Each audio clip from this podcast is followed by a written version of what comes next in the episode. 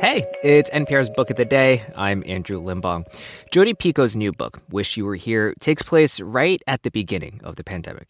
Don't worry, it's not about like endless Zoom calls or stocking up on toilet paper or anything cliche like that. Instead, it's about something more timeless being stuck. Sure, physically, in that the main character can't leave the island she's on, but also emotionally. In this interview with NPR's Scott Simon, Picoult brings up Darwin and the idea of adapting and changing in the face of adversity. It's a major theme of the book, and through all that adapting and changing, she has her main character ask herself a tough question Why do I even want the things I want? This message comes from NPR sponsor Progressive, and it's Name Your Price tool. Say how much you want to pay for car insurance, and they'll show coverage options within your budget. Visit progressive.com. Progressive Casualty Insurance Company and Affiliates. Price and coverage match limited by state law. This message comes from NPR sponsor Noom. Noom's first ever cookbook, The Noom Kitchen, helps you build new habits for a healthier lifestyle. Check out the Noom Kitchen for 100 healthy and delicious recipes to promote better living. Available to buy now wherever books are sold. Done anything special during the pandemic? Jodi Picoult, who's already written 25 novels, was pretty much locked down at home, but she didn't use the months to perfect a recipe for sourdough bread or binge watch a new 12 part Scandinavian detective series. She wrote what will probably be another bestseller, Wish You Were Here about a woman who thought her life was all going according to plan until March 2020. And then Jodi Picoult joins us now from Hanover, New Hampshire. Thanks so much for being with us, Jodi. Thanks for having me, Scott. So, Diana O'Toole, she's an associate specialist at Sotheby's on the crest of a huge deal. She's about to fly off to the Galapagos uh, with her boyfriend Finn, who is a physician. But remind us of what happened that week, March 2020. Well, the book opens on March 13th, which is the day, of course, that New York City shut down. And Diana's boyfriend, Finn, is, set, is told by his boss, You are not allowed to leave the hospital. And he says to his girlfriend, Look, this vacation is paid for. You should go. And so Diana winds up out of her comfort zone, flying to the Galapagos.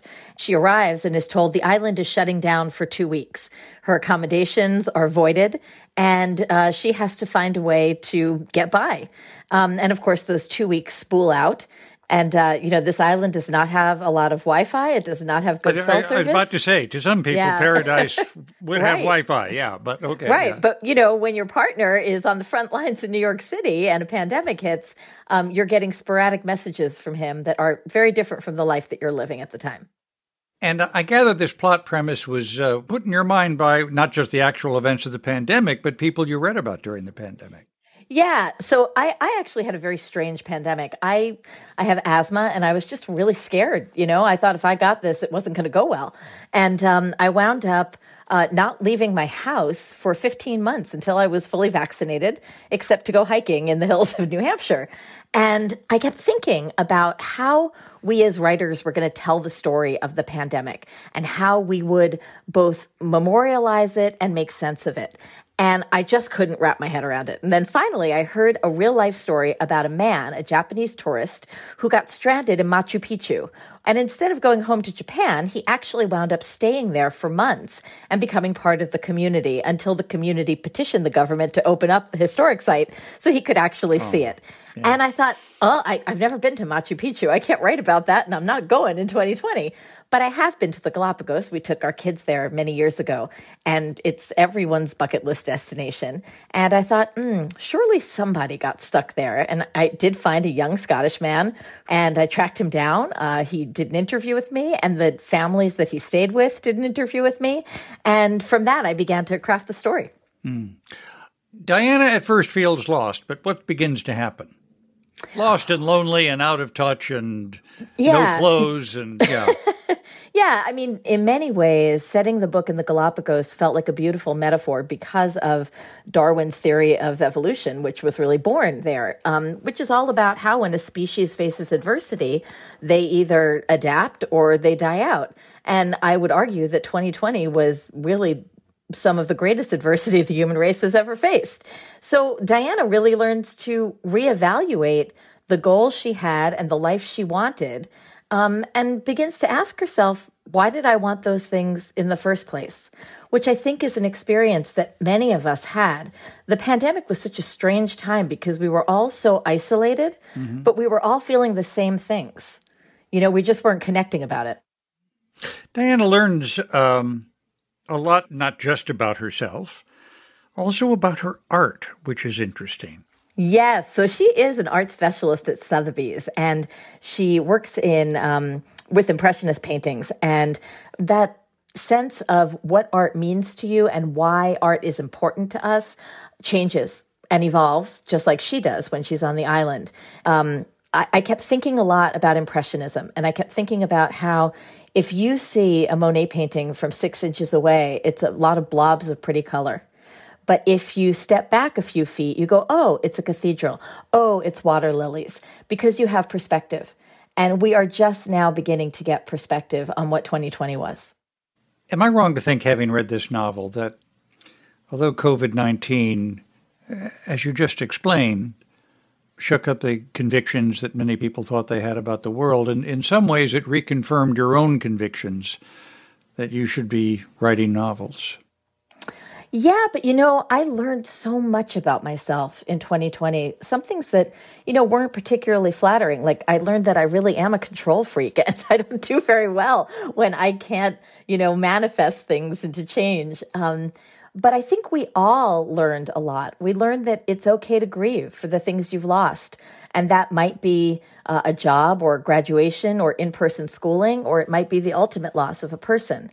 And I think we also learned that the measures of success that we've always had, maybe they aren't what we thought they were. Maybe it's not getting a degree or a promotion or a, a slot on a bestseller list. Maybe instead it is having your health and knowing your family's healthy, having a roof over your head, being able to hold the hand of someone who's dying. You know, and suddenly I think having all these new senses of what our priorities are, um, that's what I'm really I'm really interested in. Maybe we will be better and stronger in the future because of it. Jodi Picoult, her latest, Wish You Were Here. Thank you so much for being with us. Thank you for having me.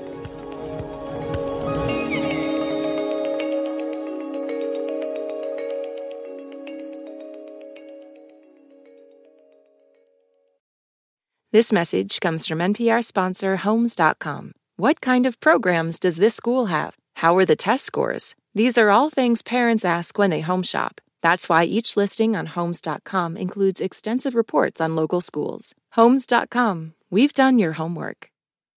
This message comes from NPR sponsor Shopify. Shopify is the global commerce platform that helps you sell at every stage of your business. From the launch your online shop stage to the first real life store stage, all the way to the did we just hit a million orders stage, Shopify's there to help you grow. Sell without needing to code or design. Just bring your best ideas, and Shopify will help you open up shop. Sign up for a $1 per month trial period at shopify.com slash NPR. On NPR's Throughline, we cannot function for 24 hours without cobalt because it's in our smartphone, our tablet, our laptop. And as a consequence, the lives of the people living in that part of the Congo descended into just a catastrophe. Find NPR's Throughline wherever you get your podcasts.